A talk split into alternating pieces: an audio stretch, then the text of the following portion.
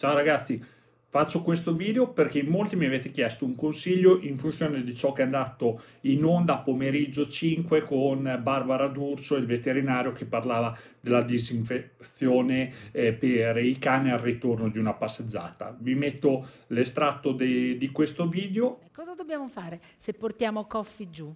quando torniamo? Dobbiamo fare una normale detersione e disinfezione delle zampe stando attenti ai polpastrelli per, non, per evitare di irritare troppo i polpastrelli, quindi usare dei mm, materiali disinfettanti molto diluiti che possono essere a base di cloressidina oppure banalmente di candeggina ma molto diluita e poi tamponare bene le zampe in modo da asciugarle Tamponarle. e avere una normale tamponare, asciugarle tamponandole con, con uno Ma anche il musetto solo le zampe? Anche il musetto? Le zampe, il muso, il, muso, il muso meglio stare attenti agli occhi, alle mucose, perché comunque tutti i detergenti sono molto irritanti.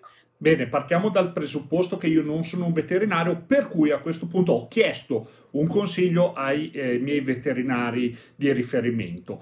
Eh, Cos'è emerso da parte loro? Che eh, è meglio non eh, tentare di fare i piccoli chimici, quindi di non stare lì a eh, provare a diluire cloroxidina o eh, candegina, men che meno, eh, ricordarsi che oltre a quello che può essere l'assorbimento cutaneo c'è comunque il problema di un assorbimento anche dovuto al leccamento perché quando noi andiamo comunque poi a dare prodotti sul, sulle zampe o altro, il cane poi tenderà comunque a pulirsi successivamente, quindi ad eh, ingoiare eh, eh, e quindi a ingerire eh, questi prodotti, seppur anche diluiti, però ricordiamoci che se il cane fa 3-4 uscite al giorno, per 3-4 volte al giorno comunque piccoli quantitativi eh, arriverebbero per ingestione. Eh, proprio pochi giorni fa avevo letto un articolo